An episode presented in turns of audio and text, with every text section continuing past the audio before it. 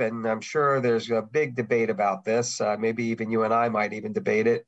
Um, but we do believe that most companies, not all companies, but most companies, you know, perform better when people are in the office, when they have a chance to collaborate and brainstorm ideas and go in and out of each other's offices when they need to. In general, the sector has a place. That being said, there is a lot, a lot of functionally obsolescent office buildings out there. And I'm pleased when I read about and I hear about that talk about some of that stock being converted into residential. I mean, in my opinion, that's a win win situation because you know we do need more housing and we need more affordable housing and hopefully that that can help with it hi this is matt slepin and welcome to leading voices in real estate Today's interview, recorded on February 22nd, is with Jordan Slone, the chairman and CEO of Harbor Group International, a $20 billion AUM real estate asset manager. They're a major owner of apartments. They own and operate about 58,000 units and are 15th on last year's NMHC Top 50 list of apartment owners. But they also own and operate commercial properties and have debt investments across the real estate spectrum. Their starting core has always been in the apartment business, and they've always approached their business from the bottom up in terms of strategy and perspective.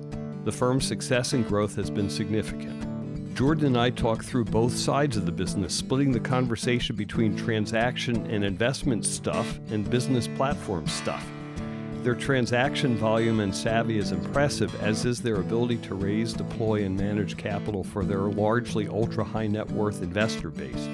The transaction talk is easy in the measuring stick that we all love to use in the real estate business. But to talk about people, culture, business intelligence, work from home, and overall business platform is harder to put a finger on. But as you will hear from Jordan, the passion, the staying power, and the secret sauce to their growth. As recruiters, we think about business platform all the time. And most business leaders I know are always talking about culture, especially what a wonderful and strong culture they set up in their firm. To me, the topics of culture and platform are too often conflated. Platform is fairly objective and something you can evaluate as you distinguish between companies. Culture is more elusive and subjective, and instead of thinking simply good culture versus not so good culture, we might need to talk instead about the type of culture. ZRG has two consulting arms Brimstone, a management consultant, and the other a firm called Walking the Talk, which is a culture advisory firm. I heard a great presentation from the Walking the Talk leaders at the ZRG annual meeting a few weeks ago that described the different paradigms of business cultures and ways that we're able to help companies enhance their performance by aligning their culture with their business strategy. It takes the concepts we talk about but have trouble putting our fingers on and moves it into the world of actionable change. You can check out Walking the Talk via the ZRG website or you can read the book, aptly named Walking the Talk by the company's founder, Carolyn Taylor, on Amazon. I hope that you're enjoying the show. As always, if you have not already, please follow us or subscribe on your favorite podcast app. If you have a few minutes, please rate the show. You can find the archive on your podcast app or on our website at zrgpartners.com slash leading voices, where you can link to all the episodes and cut and paste to share with a friend. Feel free to contact me if you have comments about the episode or the show generally or guest ideas, or if you want to get in touch for search or other talent advisory for your business. My email is mslepin at zrgpartners.com. I hope that you enjoy the conversation with Jordan Slone. Well, Jordan Slone, thank you for being on the show and welcome to Leading Voices in Real Estate. Uh, Thanks for having me. Cool. It's wonderful. So, one thing we're doing on Leading Voices this year, we're going to try to do is group our podcasts. So, the last conversation was with an institutional investment manager as well, a guy named Chris Merrill from Harrison Street, which will contrast a ton with our conversation because Chris only does niche sectors and you're in the main food groups, particularly of office and multifamily, as, as your headline. And so I want to dive all into your business and understand what is to have a vertically integrated company and uh, lots to talk about today. So, just give us, for listeners, the headline of your company and just the overview of things, and then we're going to dive into all parts of the business. But, kind of, what, what's your elevator speech? Yeah, elevator speech is I started the company in 1985, originally just doing property management of apartments. Uh, we started acquiring assets, uh, what I would call investment grade assets, in 1991. Over the years, uh, multifamily has really been our main asset class, although we've done a few others, and we can talk about that in a little while. Mm-hmm. But, you know, we are, I think, presently ranked uh, amongst the top 15 apartment owners in the United States. And I think if you strip out the public companies, that would put us at somewhere in the top five. We also have a very robust, what we call debt platform. We make whole loans. We have a debt fund. We also make uh, mezzanine loans, preferred equity, as well as our uh, have been one of the largest buyers of Freddie Mac bonds in the United States over the last uh, seven to eight years. So Today, the company is about $20 billion in assets under management. Mm-hmm. The majority, significant majority of that is in the United States. We do have some assets, a small portfolio of properties in the UK as well. Got it. And and overall, you said uh, AUM is about twenty billion dollars. That's correct. Eighty percent of that is is related to multifamily or housing. Okay, and you're based in Norfolk, Virginia. We are. We're based in Norfolk, Virginia. I went into the business uh, after getting out of a family business uh, that had nothing to do with real estate. And so uh, Norfolk has been a good place for Harbor Group to start. There's been a few challenges, uh, you know, along the way. We can talk about that in terms of mm-hmm. being in a in a in a smaller city like Norfolk. But uh, overall, it's worked out well for us. Wonderful. And talk about what your fund vehicles are. Do you have multiple concurrent vehicles, open end, closed end? What's that look like? So we have two fund vehicles. Um, that's not the only way we raise equity, but in terms of actual formal funds, mm-hmm. we have two fund vehicles. They're both closed in. One of them is a fund that we actually do every year, believe it or not, for individual uh, high net worth investors that invest through the fund, and the fund takes a small slice of every investment that we do. Mm-hmm. Um, as an example, this past year, we deployed $2.5 billion of equity in different investments. Our fund was about 13% of that. Our fund was uh, approximately $340 million so on average, it's somewhere between 10 and 15% of every transaction that we do. Mm-hmm. Our fund will invest a piece of the equity alongside institutional investors, uh, family offices, wealth managers, etc. The second fund that we have, which is also a closed-end fund, is we do have a credit fund. It's a very recent fund. We raised uh, approximately 1.7 billion dollars for our credit fund. It's mostly institutional investors that are in that fund. And that credit fund, its investments are limited to multifamily in the credit space. So everything from whole loans, preferred equity, mm-hmm. mezzanine loans, as well as uh, buying mortgage bonds, not just Freddie Mac mortgage bonds, but we also buy uh, CLO mortgage bonds and we can buy CMBS mortgage bonds as well. But our fund that we do every year is for individual high net worth investors. Um, we call it our opportunity fund. And again, it, it's just a way for individual investors to participate in all the transactions that Harbor Group uh, is going to do over a 12 month period of time.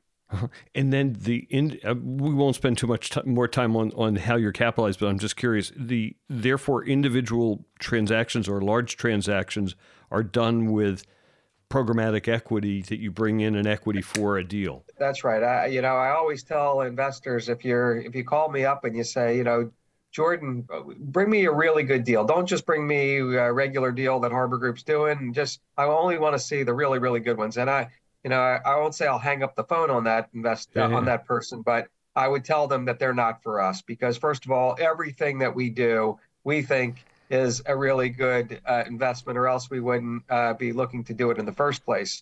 But it's it really, as you mentioned, it, it's programmatic. So uh, if it's not through um, our opportunity fund or our credit fund, even some of the family offices and wealth managers, we have uh, programmatic relationships. So we know exactly what they're looking for and what kind of uh, approximately what kind of allocation that they will have into the investments that we're making. Uh-huh. And and last year you did 2.5 billion dollars. Is that of your equity? That's actually equity that we deployed. Uh, altogether, we did over seven billion dollars in total transactions. that includes uh, new investments as well as dispositions. It was actually a huge year for us on the disposition side. We sold or had realizations of about $2.4 billion of our portfolio in 2022. But the number that I mentioned in terms of the equity deployed, the two and a half billion, is just equity deployed. Wow. And and so talk about last year, talk about the first half of last year and the second half of last year, which could have been different to some degree.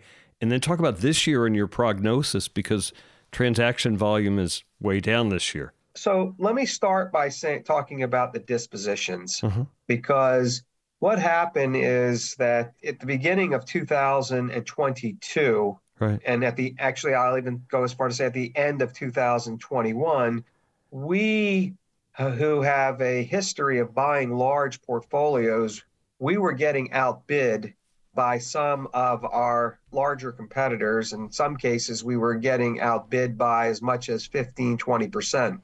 And so we decided that we'd look at putting together a big portfolio and put it on the market and hopefully sell it in one fell swoop to one of the you know active buyers at the time then it came the end of January. The market was, there was a lot of chatter about inflation, interest rates. And, the, and some of the brokers who we'd been talking to about handling this big portfolio started backpedaling a little bit. And then the situation in the Ukraine happened. We then decided, and I mean, when I say quickly, I mean quickly, we decided to not put a big portfolio, but rather break it up into single assets or very, very small portfolios. And we told the brokers, rush these assets to market, skip the whole, you know, taking 30 days to put together a big, beautiful package. Just put together a mini package, get it to the, you know, five to 10 most likely buyers. And uh, we want all contracts to come in with non refundable deposits um, in order for them to be considered. And by May, of 2022, hmm.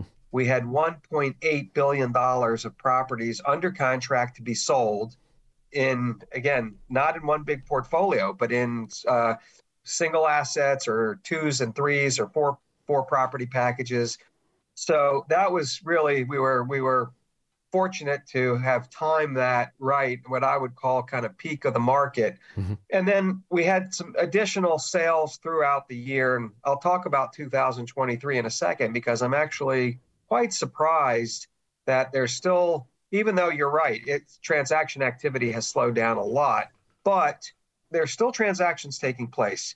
On the acquisition side, we had done what we've always done, which is look at things, and uh, this is my this is my uh, motto, so to speak, uh-huh. which is Harbor Group buys the things that others either can't do or they don't want to do.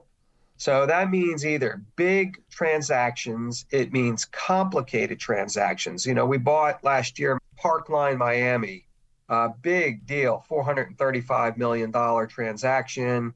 This is a new property built over the new Brightline rail station, which is the central train for uh, not only Miami, but this train's going to run throughout Florida, both north and south, and even go all the way to Tampa.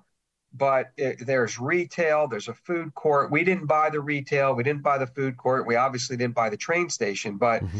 it was called a vertical subdivision. I mean, it was it, it was very complicated. There were even even things in terms in there that that I had never heard about uh, before. I learned a lot, and our our transactions group and our legal team did a great job. But that's a great example of something that a lot of investors would stay away from something like that.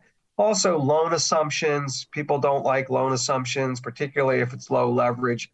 We'll do that kind of deal. So for 2022 we focused at particularly the, the, the first half we focused on again what we've done for many many years which is the very large transactions complicated transactions, sometimes large and complicated uh-huh. transactions. Uh-huh. In the second half of 2022, as the market changed, then we became certainly not the only ones, but you know, one of the go-to firms that brokers would come to when sellers were looking to sell properties without having a hiccup. So somebody that had a certain time frame, they needed to move fast, and they they would bring the deal to us. They knew that we could get it done. They knew we had the financial resources to to be able to transact, and also the human resources in, in order to get things done quickly. I mean, there was, uh, the, I guess, the best example would be right at the end of the year. Mm-hmm. Right at the end of the year, there was a transaction that was owned by a South American public company who had to have a year end closing. We first heard about the transaction in mid November. Wow. We put it under contract at the end of November and we closed the transaction on December 30th. So it was uh, from start to finish. I mean, literally from the time we even heard about this till the time we closed was like 45 days. So those are the types of things we did on the on the acquisitions front in this in the second half of, of uh-huh. 2022. I want to unpack some of the things that you said that I that I don't fully understand or I want to think of the meaning of it. So first of all, when I think of a group that has their uh, their fund, but they're also using programmatic equity, it's harder to move fast because you have a third party you have to bring in or not the whole idea of the term programmatic means that the investor has already given us authority to move forward with a defined transaction that has certain parameters. So we can move with lightning speed, even though some of the equity is not coming from a fund, mm-hmm. because these investors have agreed that as long as the the investment was within, you know, certain parameters that we could count on them. And we, you know, we have some some of the largest family offices in the world that invest with us, wealth managers that do so through a programmatic relationship. So those programmatic relationships are multiple and deep and speedy. Yes, they are. And yes, and they are. Let's unpack another thing that you talked about, which is in the first half of the year when you sold that portfolio, I've always been told that there's a premium for portfolios. You left the premium for portfolios because maybe bite sized chunks could guaranteed transact, even if you get rid of that premium. This is a really good question that you're asking. So we went from, let's say, a premium for portfolios in like the in like the you know 2014 15 range. Then we went to a discount for portfolios in, say, 2016, 17, 18, 19, and, and even 20 and 21. And then it swung back to being a premium for portfolios. And that's why, as I mentioned, we were going to put a very large portfolio, but the market shifted really quick. And that premium went away really fast hmm. and and now really it's a it's a in our in our opinion it's a discount for portfolios today and one thing I think of with your shop is that you have a high volume of transactions, and the higher volume of transactions gives you the ability to know when to sell equally as when to buy because your antenna are up for the data from both sides of that. Yeah. The other thing, in addition to what you just said, Matt, is because we collect a lot of data from our debt investments mm-hmm. and the information that we are able to derive by, you know, not just the properties that we own, but the loans that we own, the mortgage bonds that we own, really gives us tremendous real time information and, and really helps us see some of the trends maybe maybe a little bit earlier than than some of our competitors. Uh-huh. Uh-huh. Okay, you're about to talk about 23. So, you know, 2023, if I just turn the clock back only about three or four months, I will mm-hmm. tell you my glasses were pretty foggy. I mm-hmm. really, really wasn't sure exactly what to expect because interest rates move so quickly. We've never seen happen before. We've seen interest rates go up even more than they have now, but not as quickly as it happened and really kind of threw the market into a shock.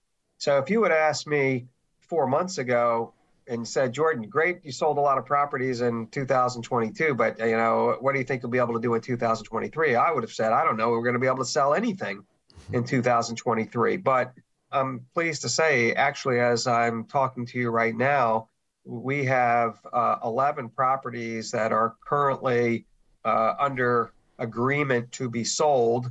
And it, the pricing certainly has come down from where it was in, we look back a year ago, definitely has come down. Um, but particularly for properties that are, let's say, less than $100 million, there's still a pretty good market out there of buyers for those types of, of properties. Of course, on the on the acquisition side, we're being we're being very disciplined, we're being very cautious, and I would expect that particularly in the first six months of this year, our investments of on equity investments, so buying the actual real estate, mm-hmm. will be much less than it was in 2022. However, this is one of the powers of our platform that we have such a diverse, broad platform, is it's really a good time to be a lender right now. Mm-hmm. Um, because uh, a lot of the other lenders, particularly the banks, have really pulled in the horns so um, we're able to be pretty choosy and are able to do some pretty attractive debt investments right now. Mm-hmm. Which keeps you in the market in a big way. I also mentioned to you earlier in our conversation that Harbor Group also owns office buildings and buys office buildings. Most of the office buildings that we own are single tenant, long term lease office buildings to major companies like uh, be Amazon or mm-hmm. Kaiser mm-hmm. Healthcare uh, Montefiore Hospital, but we do have some, a few multi-tenant office buildings, and we have not been very active um, over the last five years buying new multi-tenant office buildings. However, we are, and it's no secret, you pick up the Wall Street Journal uh, almost every day or any other public financial publication, and and office buildings have really been hurt. It's been mm-hmm. hurt, hurt by COVID. They have not recovered. Mm-hmm. And there's going to be, there is, and there's going to be a lot of pain in the office sector. Um, we've recently added a person to our team who has a lot of experience in the office acquisitions area. And uh, he is going to be tasked with buying distressed Class A assets um, but I think that's really going to happen more so in the second six months of this year rather than the first six months of this year. And let's talk about that for a few minutes. So you you you made the comment you had foggy glasses, and I have no more fog than I could possibly have than around the office space. I don't understand it. It doesn't make sense. You could be catching a falling knife. I don't know where stability falls out. Even a class A building in distress is a good thing because then you, your price per pound is pretty good. But how do you have visibility into what that is? Multiple question. How do you have visibility into what you think that's going to settle out to, say, in three, four, five years? And the second thing is, I'm thinking maybe because you're vertically integrated, but I don't know if you're vertically integrated in office, that that gives you an advantage to be buying those because they're going to take a lot of work. Yeah. Well, we are vertically integrated in the office sector as well, and we do make uh, not through our multifamily credit fund, but we also do make debt investments in the office sector as well. But more specifically to your point, first of all, we do believe, and I'm sure there's a big debate about this, uh, maybe even you and I might even debate it, um, but we do believe that most companies, not all companies, but most companies, you know, perform better when people are in the office when they have a chance to collaborate mm-hmm. and brainstorm ideas and go in and out of each other's offices when they need to. And also, most important is mentoring, having the newer people be able, uh, you know, to sit in on meetings. And we don't think it's the same over Zoom, but so we do believe that there is definitely the office product in general. The sector has a place. That being said, there is a lot, a lot of functionally obsolescent office buildings out there. And I'm pleased when I read about and I hear about that talk about some of that stock being converted into residential. I mean, in my opinion, that's a win-win situation because you know we do need more housing and we mm-hmm. need more affordable housing, and hopefully that that can help with it. But our focus is really going to be kind of on the best, the, the best of the best. And we think, and we're seeing it even within our own portfolio, we're seeing, you know, still strong fundamentals, uh, good leasing activity, but you have to have one of the best buildings in the market. You probably do. And uh, this is going to be one of my last questions that I'm going to add to the final question on all my podcasts. What What's your in the office policy right now? Our policy is that we have all of our people in the office. We do, do definitely have exceptions where we have some people that we hired for specific roles where they do not need to be in the mm-hmm. office and they may be located in states where Harbor Group doesn't have an office. Right. But generally, our major offices, Norfolk, Virginia, of course, where our headquarters is, New York, we are our office in New York, um, and one of our office buildings uh, is uh, booming. Our policy is that people should be in the office. People need need to be in the office. And does in the office mean five days? Yes. Got it. That's correct. I know a lot of people have adopted a policy three days or four days or Tuesday, Wednesday, Thursday, and not Monday and Friday. But we believe it's just as important for people to collaborate and be mentored on a Monday or a Friday as it is on a Tuesday, Wednesday, or Thursday. Cool. It's interesting. This is all going to settle out over the next number of years, and I think there's going to be a one size will not fit all. So there's That's no true. doubt about that. That's true. I and, agree with that. Yeah, it's interesting because there will be a new normal, whether it's three days a week, five days a week. There won't be one size fits all. And then we'll have stability in what we're going to have in the office environment. We'll have stability back to downtown. And I hope that the urban fabric, the sandwich shops, the dry cleaners, all the services will return in a stable way so people can predict their incomes. Boy, I can't agree with you more on hoping that that's what happens. we need it to happen um, uh, for our urban core areas and many of the cities around the United States. Yeah. Um, and uh, so I, am hoping that's going to happen. And uh, you know, again, just to uh, just to repeat myself, I, I think uh, with the conversion of some of the office stock, mm-hmm into something else, whether it's residential or or even in some cases, people are converting it into industrial, you know, logistics and storage. Um, but uh, I think that will absolutely help. Yeah, it's interesting, and I think there's two conversions going to go on at the same time. So one is that conversion. The second is we're going to have to green up our buildings. So we have to decarbon some of these buildings. And then the cost of decarbonization as well as the cost of a transition, maybe they happen at the same time and that gives the excuse to make that investment happen no matter what. I agree. And uh, we're certainly doing that with our buildings and I completely agree with you. Yeah. So, one more question while we're still slightly on the transaction place is in 21, you did five large portfolio acquisitions. And this is the dream for everyone in the business. So, how do you get a hold of those and how do you win those deals?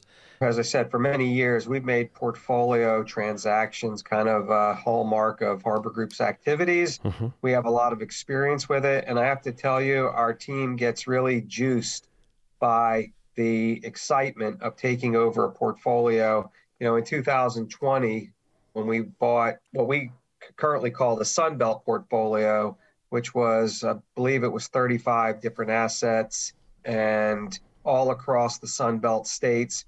Um, you know, we took on uh, approximately 250 new employees on one day. Mm-hmm. On one day. The teams went out ahead of time and they had to give orientations and talk about everything from health insurance to what our policies and procedures are closing the transaction, taking over the property management. We've got a great team of people. They've done it many, many, many times.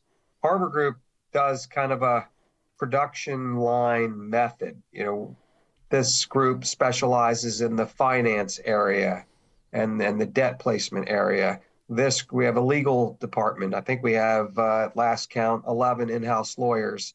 We have marketing, websites, uh, obviously human resources. So we've got these various areas, and they have really uh, fine tuned their technique for these large portfolio transactions. We've just gotten really good at it, and they've been some of our best investments as well. Mm-hmm. So let's drive down into that from two perspectives. The first one is capital. So, with those programmatic relationships that you have, someone wants to take this down in that way. And does it typically go into one investor, or do you split that up among your multiple programmatic investments sometimes to make the deal work? Yeah, it's split up amongst our programmatic investors. I, I will tell you in the transaction that we did in 2017, which was nearly $2 billion, the equity was around $500 million. We actually did not have a single institutional investor in that transaction. However, we had some very large family offices that we have programmatic relationships with.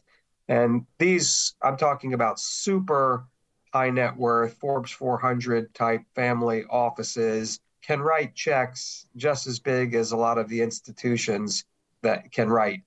And so we were fortunate. And that, again, that's worked out well for us. And you would think it might take longer to get transactions closed because of that, but it, it's the opposite. We're able to move quicker than most that have to depend on the uh, institutions that um, uh, you know even even people that have a fund sometimes if they were doing a very large transaction have to go to some of the key investors in the fund for their approval so we're able to move very, very quickly often, and that helps us win the deals. Yeah, I think that ultra high net worth are wonderful and potentially easy investors. And because they're entrusting you in a way that's different than an institution would entrust you. Yes, I agree with that. And are some of your ultra high net worth, you have a fair amount of Israeli money. Are these mostly in the States, Israeli all over the world? What's the just composition of that for a second? You know, we we have we do have an office in Israel, and and we do have many Israeli institutional investors and family mm-hmm. offices. But it, it's actually funny because there's a little bit of a wrong impression that a lot of people have um, that they think that most of our money comes from Israel. It's not true. Most mm-hmm. of our money comes from other places. Uh, we do have sig- a significant amount of equity that does come from our institutional relationships, and we have a, a small but really powerful uh, team in our Israel office. Does a great, great job. Mm-hmm. But we have investors all over the world. We have investors in Canada, investors in Korea, and South America, and Australia, and Europe, and so Israel is not even close to being okay. 50% of our equity. The biggest area for us in terms of our uh, equity comes from the United States. A lot of the family offices and wealth managers are are U.S. based, mm-hmm. but they're big chunk wealth managers. You're not talking uh, the wirehouse hundred thousand no. dollar stuff. You're talking ultra high no. net worth with That's big chunks right. that let That's... you do these things that we're talking about. Correct. Okay, let's go to second subject, which is your business platform. And so we've been talking a whole lot about transactions and what the transaction means. And one of my theories about the real estate world is that the business platform is what makes investors, what differentiates companies in the long run.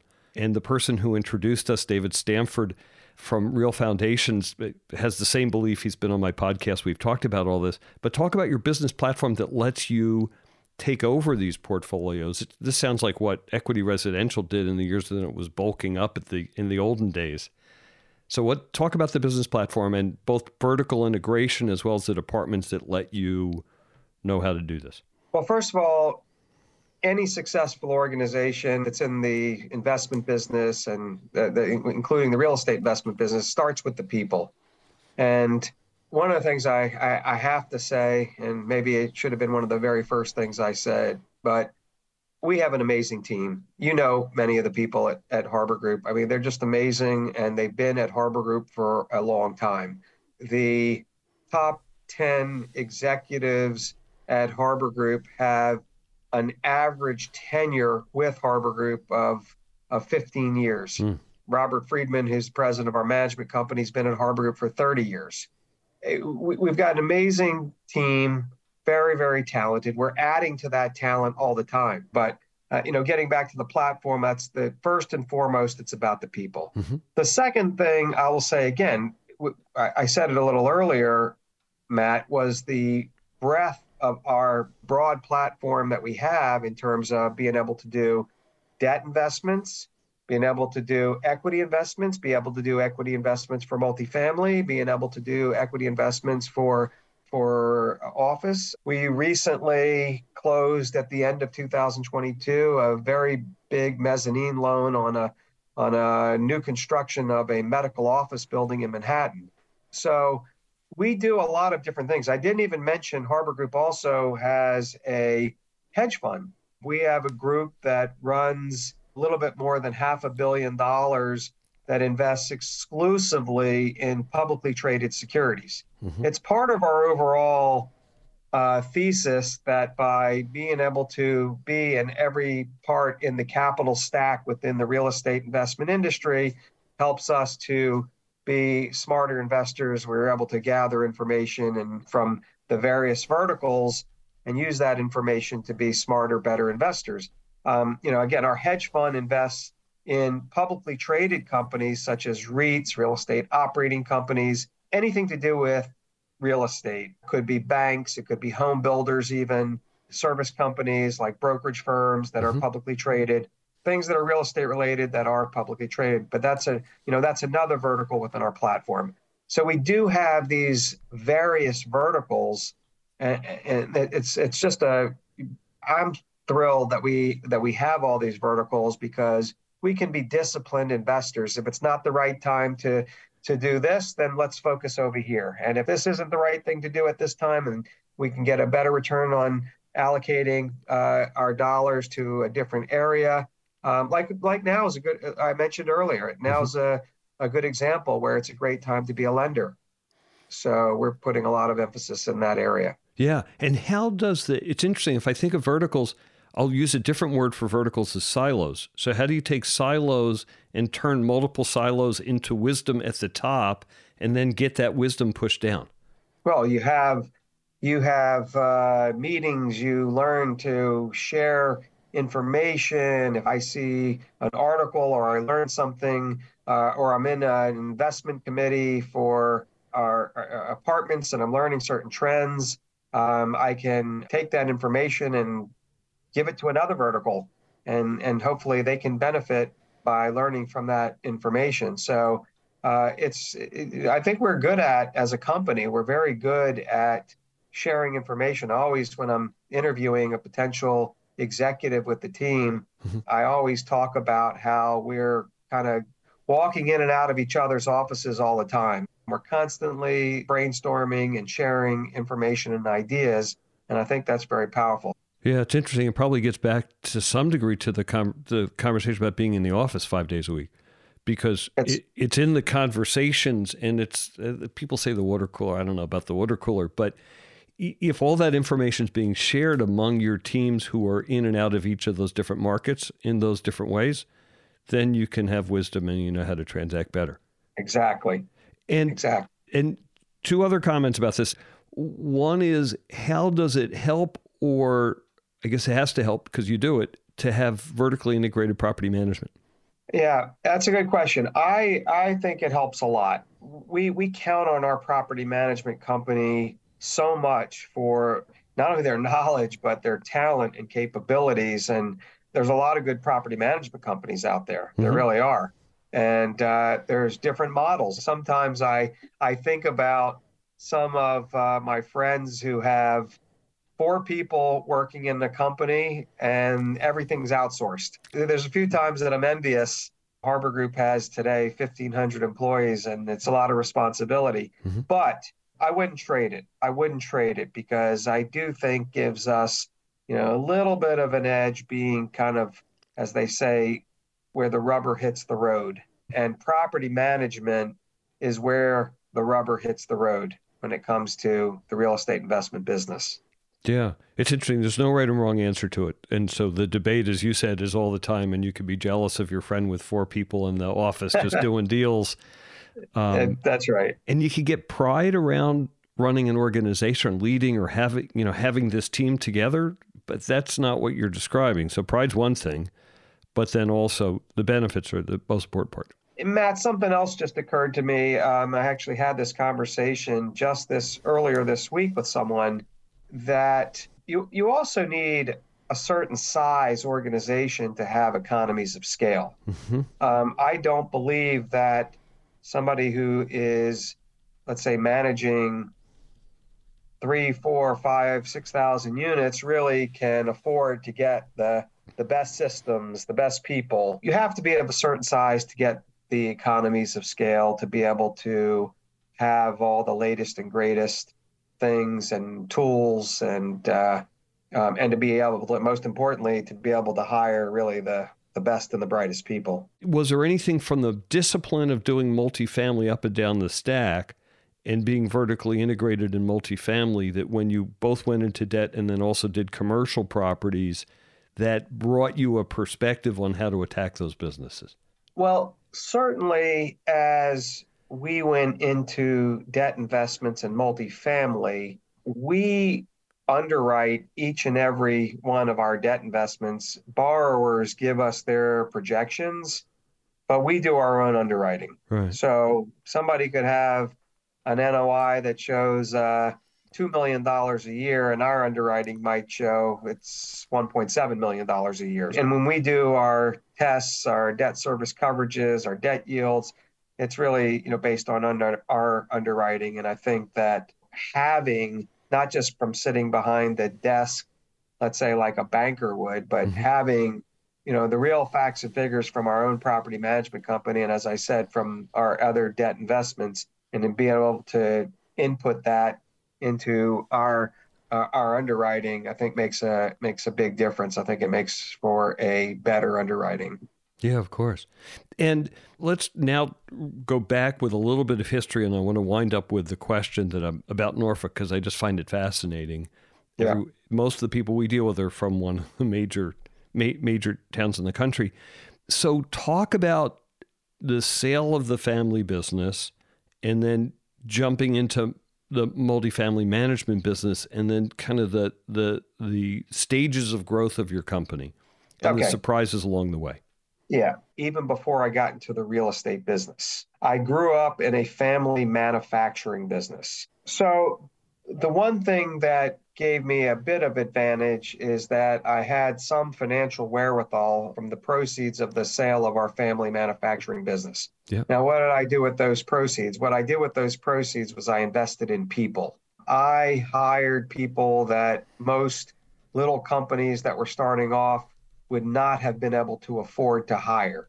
Mm-hmm. Um, so uh, there's a name I don't know if it means anything to you that goes way back, but there was a big multifamily develop uh, operator called Oxford.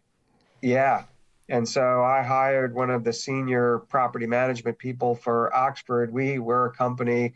I don't even know if we had a thousand units under management. But mm-hmm. so again, most most people that have a small company starting out would not have been able to afford to hire somebody like that. And because I did not have years and years of experience and background, I had experience and I had a background, but it wasn't necessarily in the apartment property management business. Right. So I was able to hire those people. And even to this day, to this day, that's one of the things that's probably the most important thing to me is to hire the best and the brightest that we can get.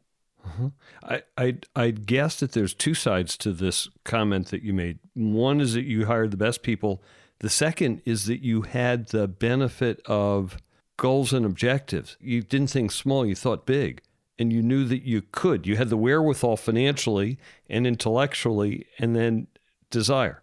Correct. Correct. I mean, it's always been my goal to grow, but it wasn't about being the biggest but it, I, I always and everything how I approach it, and, and you know, I believe if uh, if I were starting up a business that is unrelated to real estate, completely unrelated to real estate, I would still approach it the same way, and it's and, it, and it's building a team, finding people who have who complement you, who have talents that I don't have, and who can do things better than I could do, and then surrounding yourself with those types of people mm-hmm. and really look at uh, building a good product that's really the key yeah it's interesting let me pick back at that because it's you you say something really important for our listeners and a lot of people hire behind their curve instead of ahead of their curve. They right. hire for who they are today and yesterday, and they don't aspire to who they're going to be tomorrow.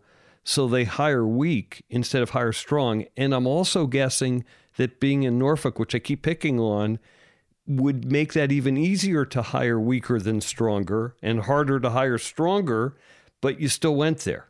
Yeah, but but I will tell you though, Matt, as we got bigger, it became an insurmountable challenge uh, to try to bring everybody to Norfolk. You know, I'll right. just tell you quickly. I'd get a resume for, from somebody. They'd come in from, let's say, Dallas. They'd spend the day. They'd spend a day with a real estate agent looking at houses in the area. They'd spend a day meeting the other people at Harbor Group, and they then they'd come back to me and they say, Jordan, I can't take the job. I'm like, why? What happened? And they'd say, listen, I, I love the company story. I love the people that you have. I drove around and I, I, I really like the area, but there's one problem is that if for some reason it doesn't work out at Harbor Group, there's no other companies like Harbor Group in Norfolk, Virginia. Right. So we decided that if we couldn't get them to come to us, we had to go to them. And that's when we, in, in the year 2000, we opened up an office in New York and that has been you know our fastest growing office uh, by far you know over the years we have a small team of people in LA we have a small team of people in Baltimore we have a small team of people in Dallas. A lot of the areas of the company really they, they don't need to be in Norfolk. I mean in fact we don't have a single transactions officer in our Norfolk office. Those folks are all uh, either in our Baltimore, New York, or Los Angeles offices. At the beginning, it was we could accomplish getting people to move to Norfolk, but then we just got too big and the type of talent that we needed. Another one of my sayings is that I get excited about buildings that we buy, but after about five minutes, the excitement, you know, it wears off, and let's go on to the next uh, the next investment. But one thing that never wears off for me, and that's the people. Right. Um, I don't talk to my wife a lot about my business, uh, but when we do, when I find somebody a really new great addition for the Harbor Group team, I, I come home and I tell her, and I'm just so excited when we make a, a really great new hire because that's really how we're going to be able to continue to evolve as a company. Yeah, it's interesting. So uh, let me ask a question: What you get to talk to your wife about? if you talk about increasing the NOI of a building over time, your pride in increasing the NOI of a building versus your pride in creating the career and growing the career and mentoring someone. So if I talk about the growing the NOI of a building, if I talk about that with my wife, I'll put her to sleep. but uh, she actually does take an interest when I talk to her about some of the really right. senior people that we're looking to bring on board, and you know, oftentimes she'll she'll ask me questions about them, even sometimes look over the resumes. But you know, that's really what keeps me what keeps me excited because I know that if we bring in the right talent, the right people, that that then Harbor Group really have a bright future. Yeah, and it look, I'm a recruiter, so and we've done work together, but it's been a while, so we have to we have to rectify that. But but I do believe that it's the people on the platform that makes that world go round, and that is what's going to sustain itself. Your properties are going to come in and out of the portfolio over time. That's right. And the people that you grow. So you have wonderful people, you have wonderful structure. How do they knit together? How do you create the culture that pulls them together to sustain? And what becomes after one day you're not there? You said a word that really hit a sensitivity with me, and that word was culture. Because it, it reminded me that I forgot to mention something when we were talking about having people come back to the office. Mm-hmm. I'm sure people can do it, but I have no idea how people can build a company culture with everybody working from home. Mm-hmm. Now, there might be there's certain industries where that is possible, but I don't see how it can be done in our industry. And culture is so so important. Building a good culture where everybody feels like they are moving in the same direction. They're part of a group. I mean, another thing we do at Harbor is when we're looking to hire somebody, we have the senior people talk to this person. And if we feel like they're just not going to fit into the chemistry of the company, or if they're a prima donna, we feel like you know a prima donna can become like a cancer. Mm-hmm. Somebody comes in and they think the whole reason that the company is successful is is mainly because of them. Mm-hmm. That's not the type of person that we want at Harbor Group. So, culture is so, so important. Not every company can have uh, similar cultures, and that's okay, but it really is so important. Everyone says that. I haven't talked to a single person in 150 episodes of Leading Voices who would not say culture is paramount, and some of them come from companies with lousy cultures. To be honest with you, yeah. I mean, another thing that come that is part of culture is integrity. Mm-hmm. One of the things I tell when I mentor younger people, and particularly people who are, let's say, have their own businesses or the CEOs of companies, it's really when you go home at night and you have the weight of the world on your shoulders by yourself. Mm-hmm that's not good. It's not good. And to be able to share that weight amongst many people mm-hmm. and amongst many people's shoulders, particularly when everybody's on the same page from an integrity standpoint, mm-hmm. uh, uh, you know, if there's something, a decision needs to be made about how to, what to do, how to do, and sometimes it's not very pleasant. Mm-hmm. Sometimes people will say, you know, maybe maybe we can get away with this or we can get away with that and not do this or not do that. Mm-hmm. But when everybody says, nope, let's do the stand up thing, it might be it might be painful, but this is the right thing to do. And when everybody's on the same page, it's a really good feeling. Yeah. Any comments on what is anti culture? I mentioned the biggest one that I have seen before in businesses is when you have somebody on the team who feels like they're above everybody yeah. else. And when they think that, like, if they were to leave, the whole company's going to fall apart. Mm-hmm. That's a cancer. That's a that's a cancerous situation. Not pleasant. You'll r- drive people away from your company. I'm not going to mention the position, but we recently had a position open and two very very talented people. And at the end of the day, I said to the senior other senior executives, I said, if we hire this person, you guys are never going to get along with them. and I can just tell it. And we obviously made the decision. It was the right decision to mm-hmm. to go with the person that we felt would fit into the chemistry of the company very well. Yeah, must be protected. And interesting, one of the things we talk about all the time on Leading Voices, and one of my bylines is that it's a long game. And yeah. the culture doesn't respect the long game in how you treat internally, but also how you exhibit yourself in the marketplace, then I think yep. you're in trouble. So, last question on leading voices is always uh, your advice for a young person getting into the real estate business. My advice to young people that are getting into the real estate business, a couple of things come to mind. First of all, find a mentor, find somebody who has very high integrity level that you can go to with questions. It, not necessarily questions about how to go about your job, but really more big picture questions how to act, how to act in certain situations. Somebody has experience um, having been around before. So having a good mentor is really important. And I would stress the importance of uh, having a mentor who is of the highest integrity. Mm-hmm. Number two, a question that I get, I would say the number one question that I get from young people is Am I better off trying to get a lower entry level job at a big company? Or would I be better off working at a small company where I can be closer to the top executive and really see what's going on? And it's a tough question to answer, but I would say having the training that comes from working at a a large company that has spent years developing processes and procedures can be really really helpful. And then after you have that training if you want to actually go back to a smaller company that's fine. And that might be a good decision and might be a way to advance a person's career you know faster but I think starting off with really the proper training that sometimes is hard to get at a small company is is really important. I think it's really interesting advice. I tell people there's no right answer to that question. It's totally situational because you do get a breadth of experience at a small company. You wear three different hats instead of be siloed into one hat where you're Right. going to get the training. But the training totally matters. I call it the playbook.